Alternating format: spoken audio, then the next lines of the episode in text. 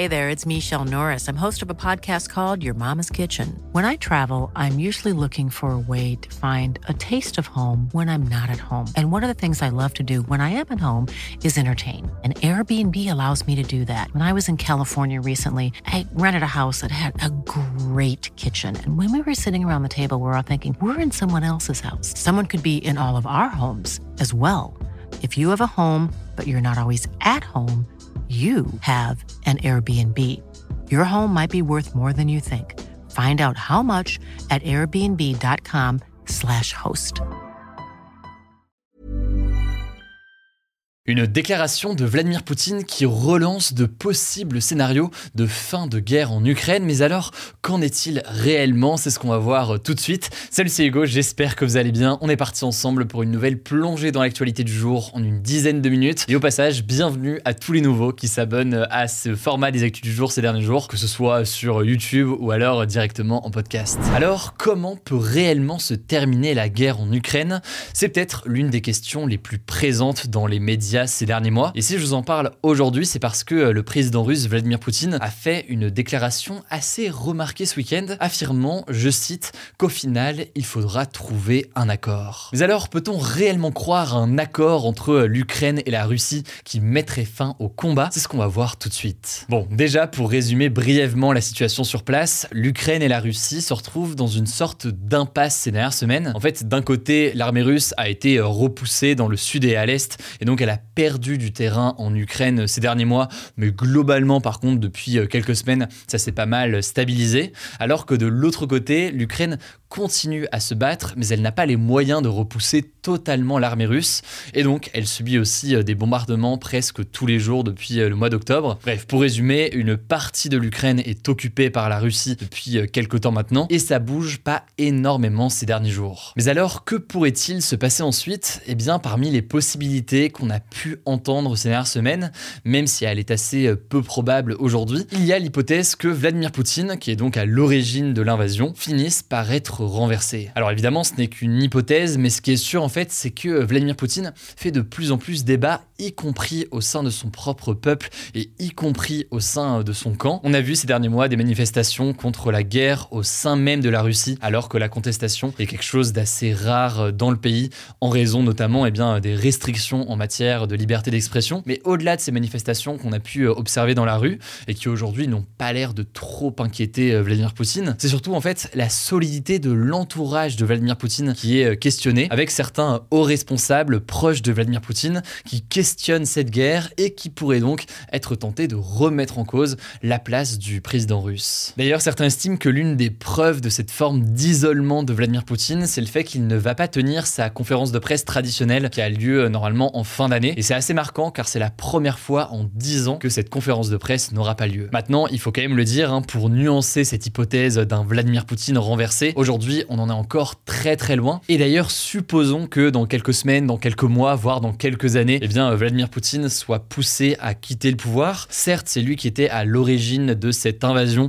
et donc ça pourrait entraîner une fin des combats. Mais pour autant, il faudrait quand même un accord entre la Russie et l'Ukraine. Et aujourd'hui, les contours de cet accord sont très flous. En fait, un accord, la plupart du temps quand même, ça veut dire faire des compromis. Le truc, c'est que Vladimir Poutine n'a pas montré de gros changements de discours. La tentative d'invasion euh, se poursuit. Il refuse par ailleurs toujours que euh, l'Ukraine rejoigne l'OTAN, qui est donc euh, cette alliance militaire menée par les États-Unis. Bref, peu de changements ces derniers mois dans le discours de Vladimir Poutine. Et c'est un peu la même chose du côté ukrainien avec Volodymyr Zelensky, qui est assez clair. Il veut reprendre le contrôle de tout son territoire qui a été envahi par la Russie. Et le meilleur exemple peut-être de ce flou et de ces questions qui restent à trancher, c'est sur cette question des territoires annexés par la Russie. En fait, depuis son invasion de l'Ukraine, la Russie a revendiqué l'annexion de quatre régions sur le territoire ukrainien. C'est donc quatre régions qu'elle estime désormais comme étant des régions russes. Alors l'Ukraine jusqu'ici a toujours montré une volonté de reconquête de ces territoires à l'est et au sud du pays. D'ailleurs l'armée russe a commencé à reprendre du terrain sur certaines de ces régions qui avaient été euh, annexées. Mais au-delà de ces quelques régions qui ont été annexées récemment par la Russie. On peut aussi parler de la Crimée, qui est donc cet ancien territoire ukrainien qui a été annexé par les Russes en 2014. Là aussi, l'Ukraine estime que c'est bien son territoire et qu'elle doit donc reprendre contrôle dessus. Faut aussi bien voir que les enjeux sont grands pour Vladimir Poutine et pour le président ukrainien Volodymyr Zelensky. En effet, en Russie, reculer signifierait que la guerre n'a servi à rien. Or, depuis des mois, le gouvernement russe et Vladimir Poutine fait tout pour mobiliser sa population malgré les doutes qu'elle peut avoir. Donc un retrait et un recul là-dessus peut être très mal perçu. Par ailleurs, du côté euh, ukrainien, la population soutient aujourd'hui euh, Volodymyr Zelensky tant qu'il continue le combat contre la Russie. Donc concrètement, le voir aller signer demain un accord et faire des compromis avec la Russie pourrait potentiellement l'affaiblir, y compris personnellement. Par ailleurs, il faut rappeler que la population ukrainienne est essentielle actuellement dans cette guerre. C'est elle qui s'est engagée et a rejoint en partie euh, l'armée pour combattre. D'autres s'occupent des distributions alimentaires, d'autres réparent le réseau électrique très endommagé en ce moment à cause des bombardements. Bref, le soutien de la population est central et donc forcément le discours du président ukrainien est scruté. Enfin, et ça me paraît absolument essentiel de le mentionner, on ne peut pas parler de la guerre en Ukraine sans parler de cet aspect, c'est la question des autres pays euh, impliqués dans cette guerre et qui pourraient peser pour ou contre dans le cas euh, d'un accord. En effet, depuis février, très clairement, l'Ukraine est dépendante militairement et en partie financièrement des pays occidentaux qui sont euh, venus le soutenir. C'est le cas évidemment des États-Unis, mais c'est aussi le cas de pays européens,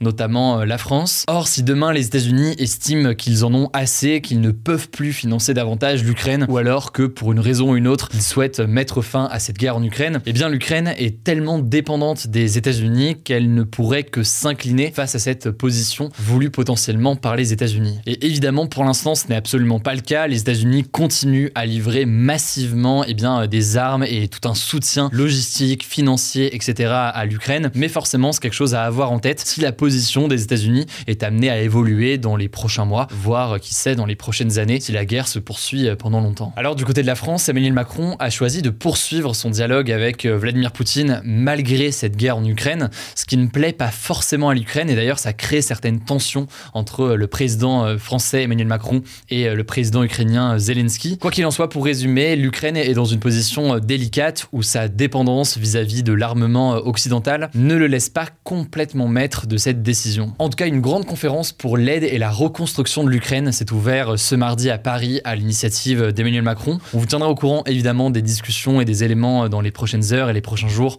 y compris sur notre compte Instagram. Mais on sait déjà que près d'un milliard de dollars de dons ont été promis dans le cadre de cette conférence et des dons qui iront donc à l'Ukraine. C'est donc un soutien important qui montre que pour l'instant les Occidentaux continuent à soutenir assez massivement l'Ukraine. On verra donc ce qu'il en est dans les prochains jours. Ça me semblait en tout cas essentiel de faire un petit point là-dessus euh, aujourd'hui. En attendant, je vous laisse avec Blanche pour le reste des actualités en bref. Merci Hugo et salut tout le monde. On commence avec une petite mise à jour sur le Qatar Gate dont Hugo vous parlait hier, qui implique notamment une vice-présidente du Parlement européen, la grecque Eva Kaili, qui a été démise de ses fonctions. Alors l'enquête judiciaire continue, de nouvelles perquisitions ont été réalisées ce lundi au Parlement européen par la police pour trouver d'éventuelles preuves. Une enquête interne a également été ouverte au Parlement pour faire la lumière sur cette affaire. De son côté, l'avocat d'Eva Kaili a assuré que sa cliente n'avait pas touché d'argent du Qatar. C'est la première fois que sa défense s'exprime publiquement. Bref, tout ça arrive alors que le président de la République Emmanuel Macron doit se rendre à Doha au Qatar ce mercredi pour assister à la demi-finale de la Coupe du Monde de football qui oppose la France au Maroc, comme il l'avait promis il y a quelques semaines. Certains, comme le député écologiste Yannick Jadot, estiment qu'il aurait dû annuler sa visite dans le contexte de cette affaire. Deuxième actu, toujours en rapport avec l'Europe, qui concerne cette fois-ci l'environnement. L'Union européenne a validé ce mardi la création d'une taxe carbone aux frontières en Europe. On appelle aussi ajustement aux frontières, un mécanisme unique au monde. Alors, je vais essayer de vous l'expliquer, c'est pas évident, mais concrètement, les entreprises qui vendent des produits en Europe depuis l'étranger devront payer pour les émissions de gaz à effet de serre liées à la production de ces produits. Ça va d'abord concerner certains secteurs, les secteurs de l'acier, de l'aluminium, du ciment, de l'engrais ou encore de l'électricité, avant de s'élargir potentiellement à tous les secteurs. Alors ce genre de taxe environnementale existe déjà pour les produits faits en Europe, mais là le but c'est d'éviter que les entreprises contournent ces taxes en important des produits depuis l'étranger. Parce que maintenant les produits importés de l'étranger seront aussi taxés, autrement dit, avec cet ajustement carbone aux frontières,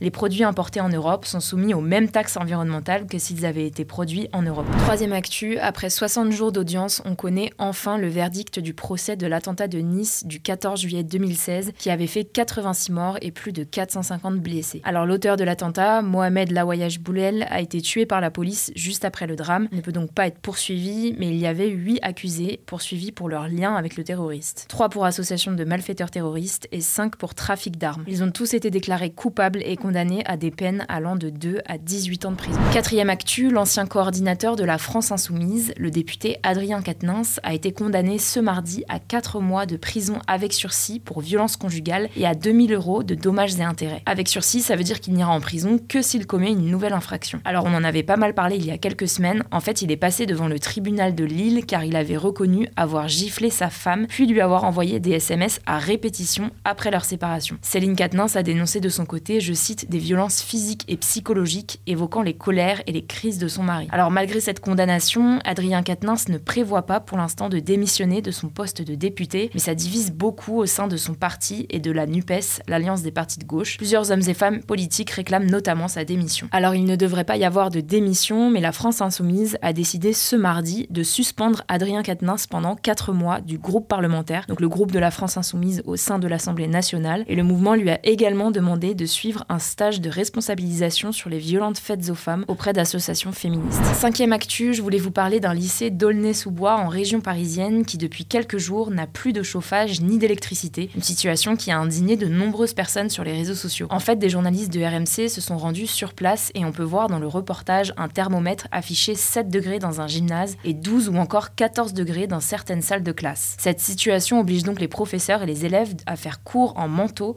sachant qu'en plus du manque de chauffage, certaines fenêtres sont cassées et donc laissent passer l'air. Alors le ministre de l'Éducation nationale, Papendiaï, s'est rendu sur place ce mardi et de son côté, Valérie Pécresse, qui est la présidente de la région Île-de-France et donc responsable des lycées dans la région, s'est défendue en rappelant qu'un investissement de 47 millions d'euros était prévu pour ce lycée et donc que les travaux n'ont pas encore commencé. Enfin, dernière actu, après avoir baissé pendant 5 ans, la consommation de tabac a recommencé à augmenter en 2021 en France, selon une étude de Santé publique France publiée ce mardi. Pour vous donner quelques chiffres, en 2019, 30,4% des Français se disaient fumeurs et ils sont désormais 31,9% en 2021. Pour expliquer ces résultats, Santé publique France juge qu'il ne faut pas exclure l'impact de la crise sociale et économique liée au Covid-19, la cigarette pouvant être perçue comme une manière de gérer le stress ou surmonter certaines difficultés par exemple. Alors les spécialistes proposent plusieurs solutions, augmenter encore fortement le prix du paquet de cigarettes ou encore des moyens de prévention démultipliés sur les réseaux sociaux. Voilà, c'est la fin de ce résumé de l'actualité du jour. Évidemment, pensez à vous abonner pour ne pas rater le suivant, quelle que soit d'ailleurs l'application que vous utilisez pour m'écouter. Rendez-vous aussi sur YouTube ou encore sur Instagram pour d'autres contenus d'actualité exclusifs. Vous le savez, le nom des comptes, c'est Hugo Décrypte. Écoutez, je crois que j'ai tout dit. Prenez soin de vous et on se dit à très vite. Mom deserves the best, and there's no better place to shop for Mother's Day than Whole Foods Market. They're your destination for unbeatable savings, from premium gifts to show-stopping flowers and irresistible desserts. Start by saving 33% with Prime on all body care and candles. Then get a 15-stem bunch of tulips for just $9.99 each with Prime. Round out Mom's menu with festive rosé, irresistible berry chantilly cake, and more special treats. Come celebrate Mother's Day at Whole Foods Market.